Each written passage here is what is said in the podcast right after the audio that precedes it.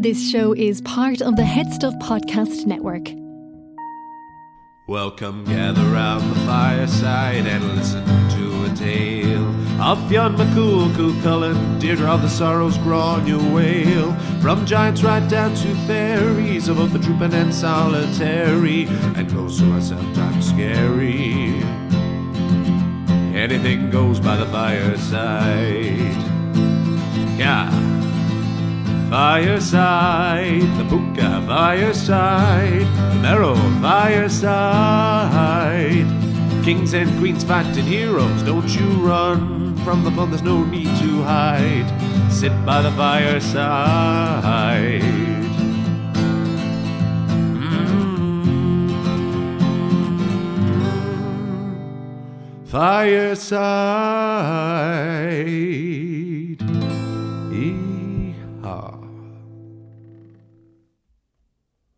Crios Weaver for Chris Curran.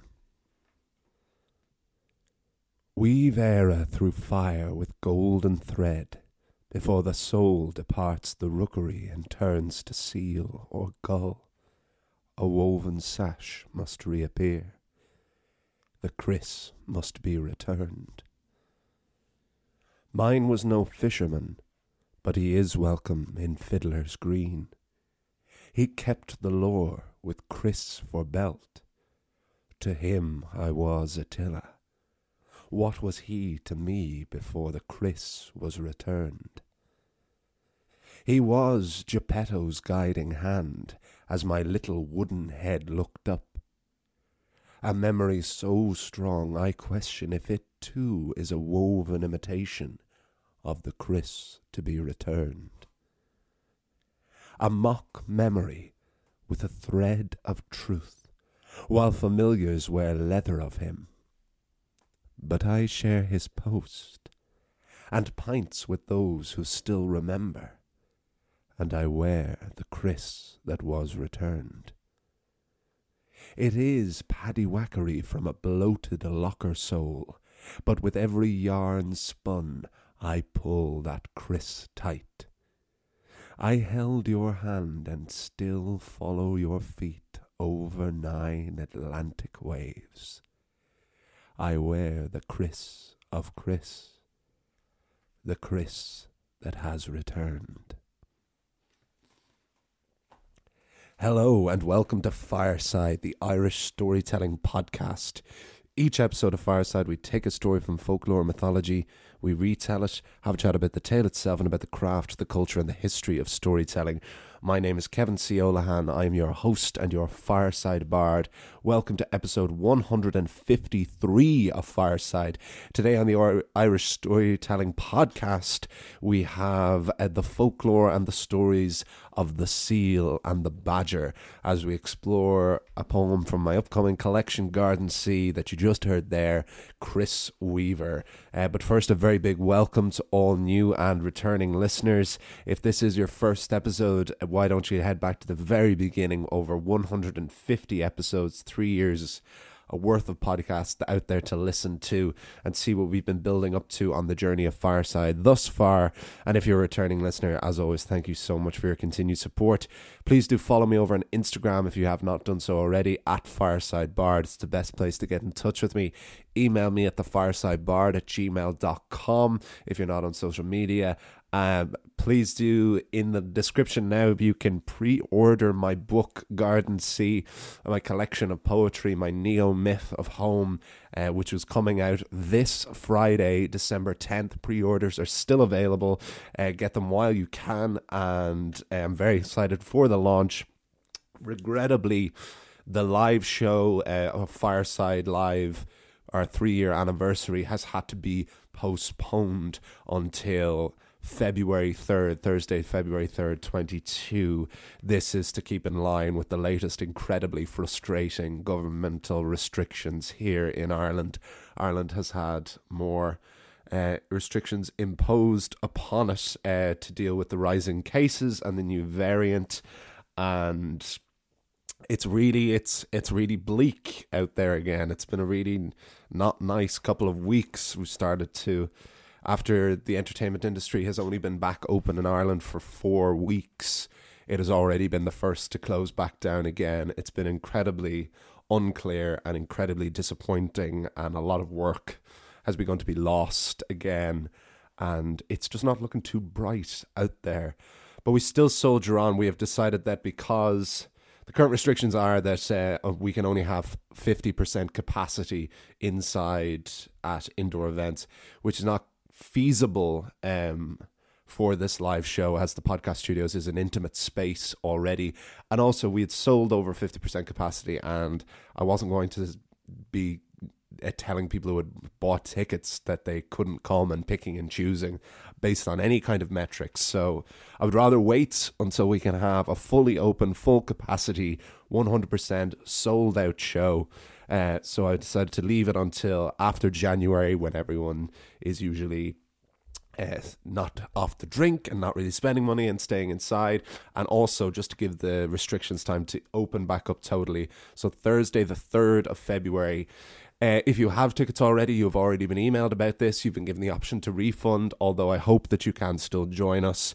Um, if you hadn't tickets already and couldn't make that show, then hopefully you can make the new date. So book them while they can. The description, the link is still in the description below.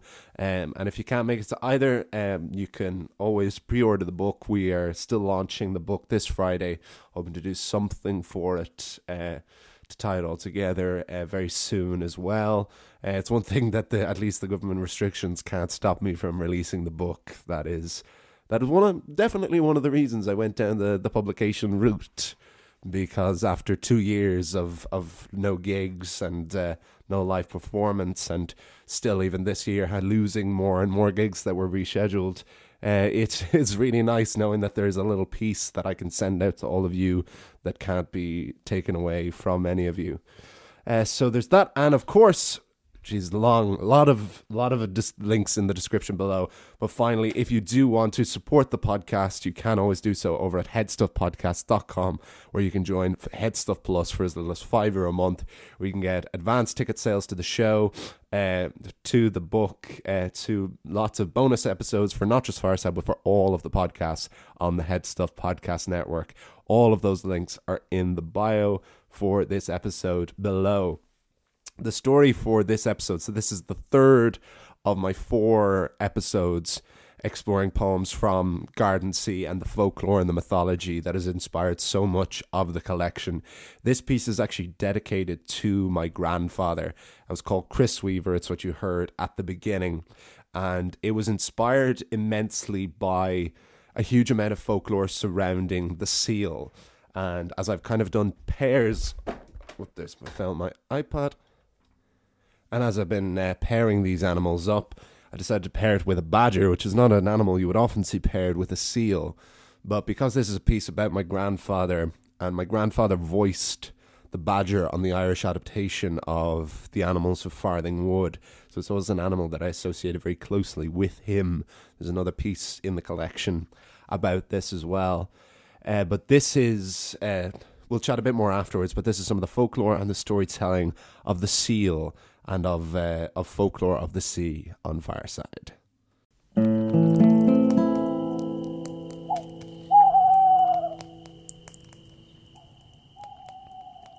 The Seal. This is no folklore, but a true tale. And don't all folk tales begin with a kernel of truth? But if you walk down the south quay of Wicklow Town and come to where the fish restaurant is, bobbing up and down, waiting to be fed, you will usually find a grey seal known as Sammy. Sammy the Seal. Sammy the Seal comes to the same spot on the quays as the Vartry River joins the Irish Sea, and he waits to be fed. The fish shop man has often described Sammy as his best friend. But the years of being pampered and fed and being Wicklow's biggest celebrity since Captain Robert Halpin laid the first telephone cables across the Atlantic Ocean has taken its toll on Sammy. He's big and probably unable to defend himself in the wild. He disappeared for a while there, and now it's often wondered Is it even the same Sammy anymore? Or is it some new seal?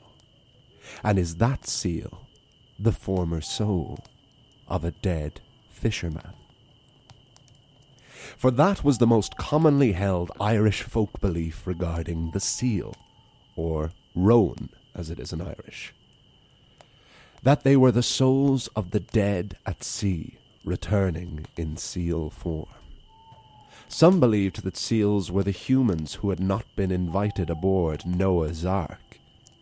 And then, of course, there were the Silkies, the seal people, who swam as seals by day but came ashore at night, stripped of their seal skins, and sang and danced on the beaches and cliff edges. One story tells of a young man who fell in love with a Silky as he watched her dance in human form. The man was terrified that his new love would leave him in the morning, so he stole her sealskin and hid it from sight. The plan worked, and the girl soon forgot that she had ever been a seal. She settled down with the young man, and they had three children. But one morning, the youngest child was rooting around in the attic, and he found a strange and oily mound. The boy took the curious lump downstairs and he asked his mother what it was. The woman gazed at the seal skin that had once been her own, and she suddenly was flooded with the memories of her people and her pre human life. She began to weep, and the salt in her tears were too much of a pull to the sea to resist. She kissed her three children goodbye went to the coast, put back on her former skin, and never returned to land, and never returned to her family ever again. It was also believed that if someone in a coastal town could never sleep day or night, they were descended from the seals. Despite these beliefs, the seal was an integral part of the Irish diet. They were eaten for their meat, and their oily fat was considered a great cure for muscle and joint pain. But because of their friendly, dog like appearance and human like mournful cry, the hunting of seals often made the Irish uneasy.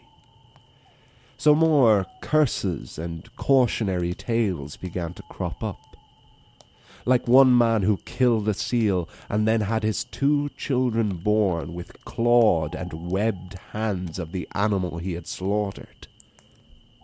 And talking of half man, half sea creatures, Another belief was that seals were the drowned sons of Balor of the Evil Eye, the mighty king of the Fomorians, the sea creature race of giants, and sworn enemies of the Tuatha De Danann. In the north of Ireland, some believed that seals were specifically transformed Scotsmen. There was a hunting party of three men who cornered a bull seal. By the way, a male seal is a bull, a female is a cow, a baby is a pup, and they all group together in a rookery, in a herd. So these men cornered a bull seal in his rookery and began to club it to death. But the seal suddenly cried out, MacRory! MacRory! MacRory, please stop! The men became terrified of this talking seal and ran away. A few months later, the same three men sailed over to Scotland and ended up lodging with a fisherman who lived on the Scottish coast. The fisherman had a bloodied bandage wrapped around his head.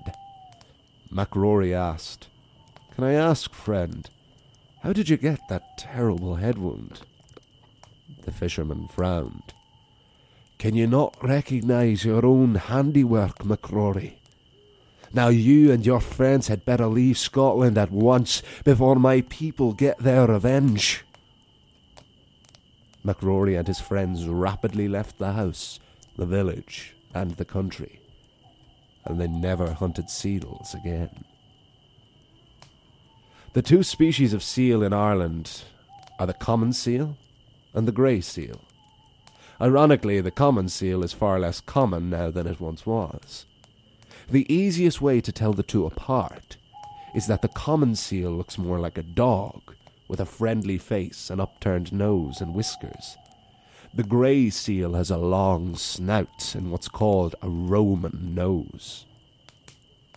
But when Irish fishermen drowned, if their souls did not become seals, and their bodies were indeed retrieved, there was one specific way to identify them, and that was with a crios. A crios was a woven sash belt.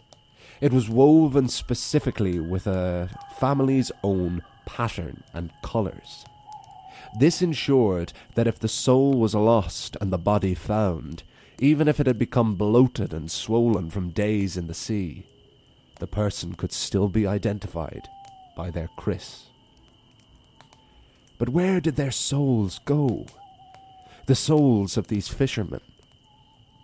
Well, if they had served at least fifty years at sea, it was said they went to a place called Fiddler's Green.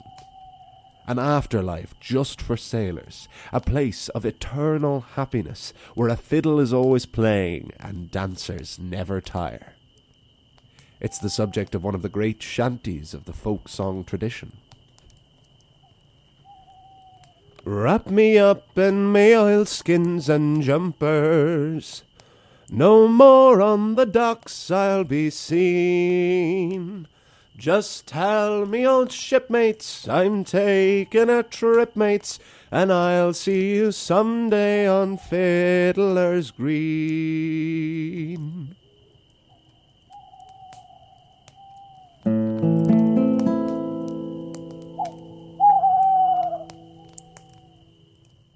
Folks, as you all know, Fireside is a proud son of the Headstuff Podcast Network, which is Ireland's largest network of independent podcasts and a loving home for the creative and indeed the curious. There are so many other podcasts I could recommend to you on the network, some of which inspired me to approach Headstuff myself. Here's a taste of one you might enjoy. Phoning It In is back. Hello, my name is Dave Coffey, and I'm the host of Phoning It In, the hilarious improvised phone in show. Think Joe Duffy meets your favourite Irish comedians. Our first episode back is already out and features the young hot guys Tony Cantwell, Shane Dan Byrne, and Killian Sundermann. This season, we'll also have lots of bonus material available on Headstuff Plus, including new improv style games with all your favourite guests. Phoning It In is available every fortnight wherever you get your podcasts and on the Headstuff Podcast Network. Thanks for listening.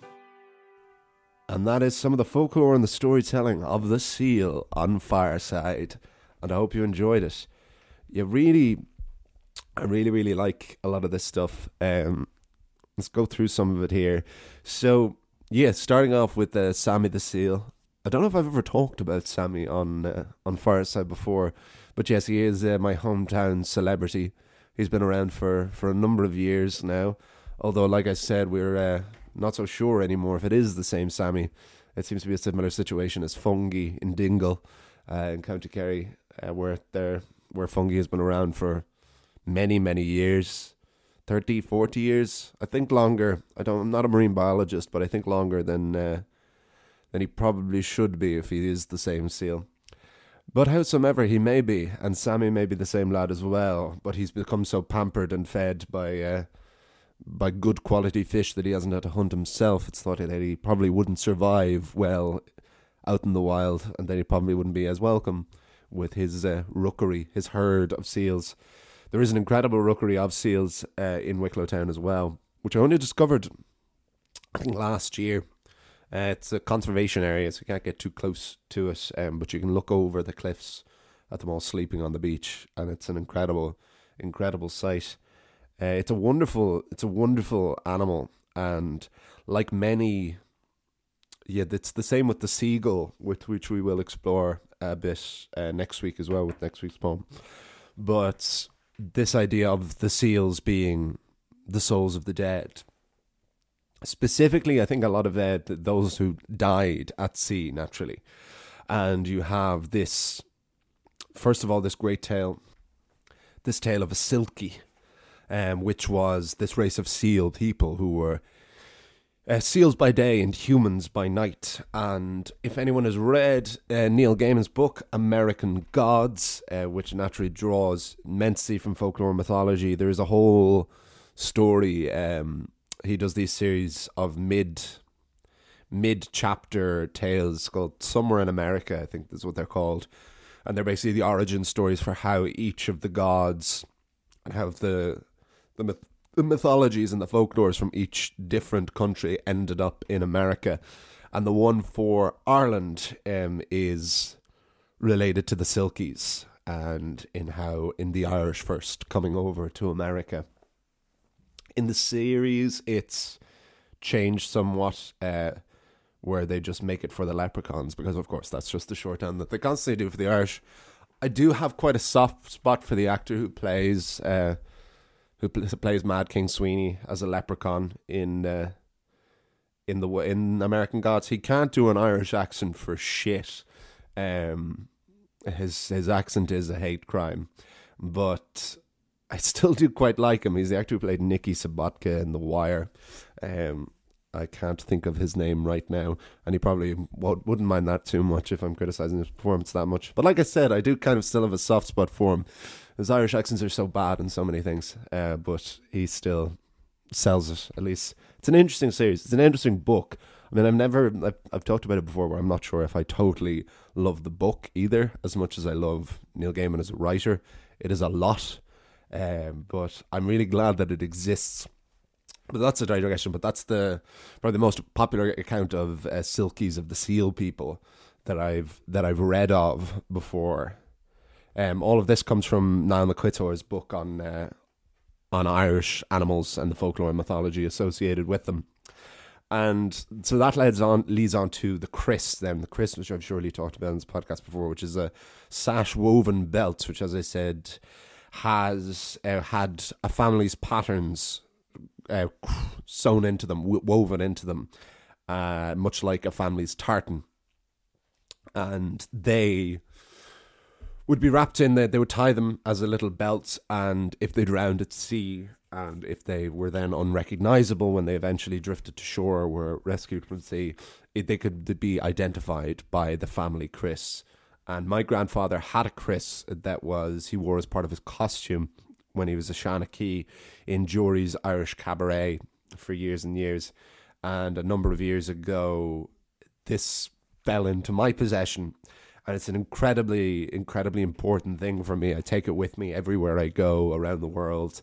Um, I wear it at gigs all the time. And it's very important to me. And I really like this idea of the crios culture.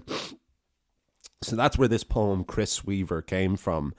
This idea of weaving uh, this this folklore of of the seals and the silkies with this idea of the the souls and the crios the crios being the the way to identify these bodies. And then mixed in a little bit of fiddler's green as well where because even though my grandfather was no fisherman uh, he was an entertainer as he was a storyteller and he sang the folklore and sang these folk songs, still feel he'd be welcome in Fiddler's Green because uh, he probably sang that shanty, sang that song Fiddler's Green, as it is a very popular one. Um, before I go on, before I read Crios Weaver again, I want to read a little bit about uh, the folklore of the badger because I said the badger is another animal that I would associate very closely with my grandfather. So the badger is a strange one. It's a solitary and prickly creature they aren't liked by farmers because they apparently give cows tuberculosis. It was thought that the badger was a descendant from the pigs that were first brought to Ireland by the Vikings. This extends to another belief that there are two kinds of badger there's a pig badger and a dog badger. I believe it's the flesh of the pig badger that was considered somewhat of a delicacy, but the meat of the dog badger was chewy and vile some folk zoology on the badger is wonderful, uh, and I would love to see either of these two things happen. Uh, one belief was that when a badger wanted to get somewhere faster, he would tuck his head between his legs, grab hold of his tail with his jaws, and then roll down the hill in the form of a furry ball, like a big TB ridden hedgehog.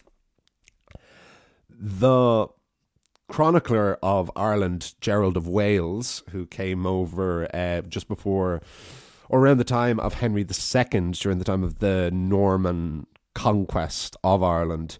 Uh, Gerald of Wales claims to have seen a very peculiar way in which badgers cleaned out their setts. We'll hear this, which was where one badger would lie on their back and scoop dirt onto their tummy. They would then bite down on a wooden stick.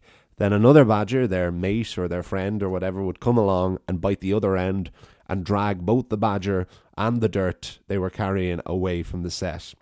As much as I would love to see that feat and take Gerald as his word, uh, at his word, that same Gerald of Wales uh, once described are the Irish as a race that was inconstant, changeable, wily, and cunning.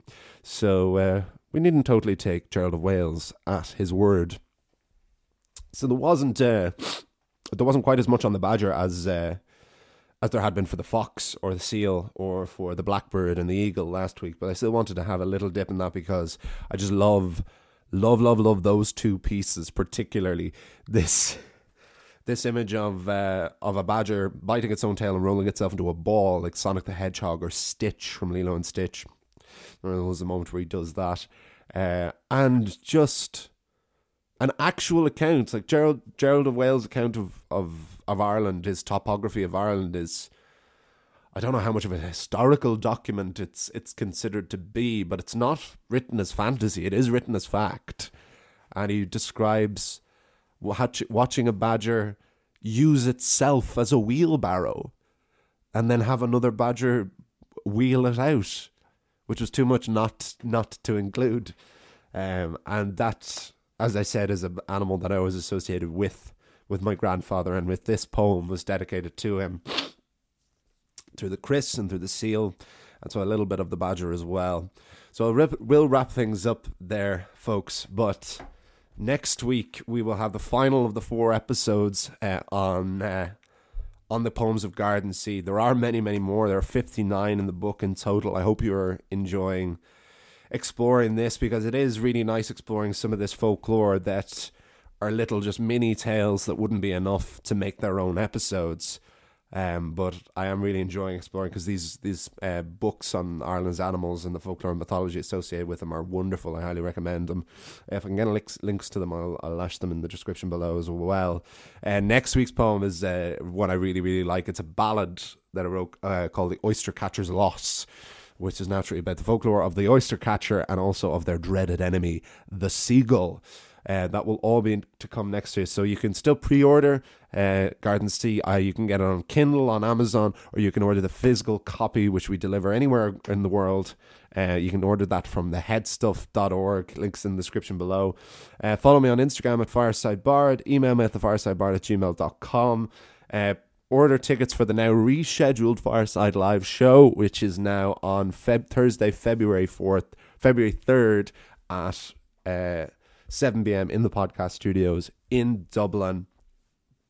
Uh, join Headstuff Plus for as little as five euro a month. Uh, gain access to bonus material and lots of other stuff for not just Fireside, but for all the podcasts and the Headstuff Podcast Network. I'll see you all. You'll hear me all next time, but I'm going to leave you with another reading of Crios Weaver.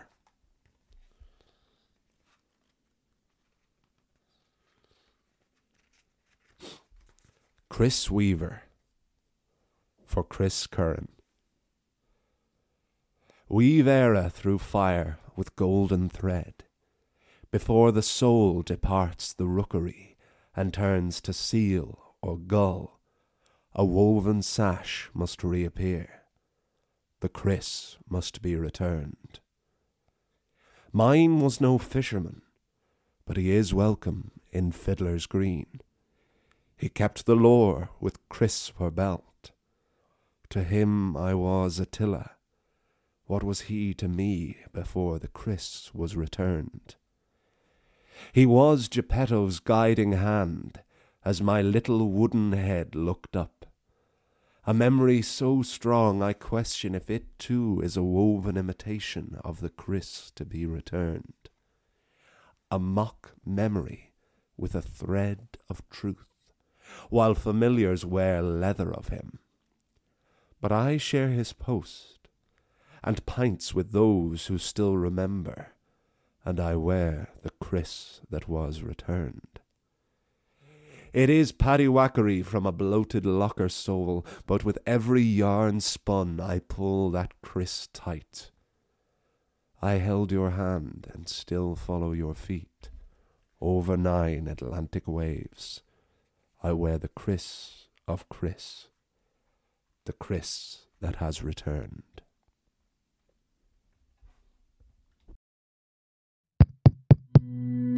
This show is part of the Headstuff Podcast Network, a hub for the creative and the curious.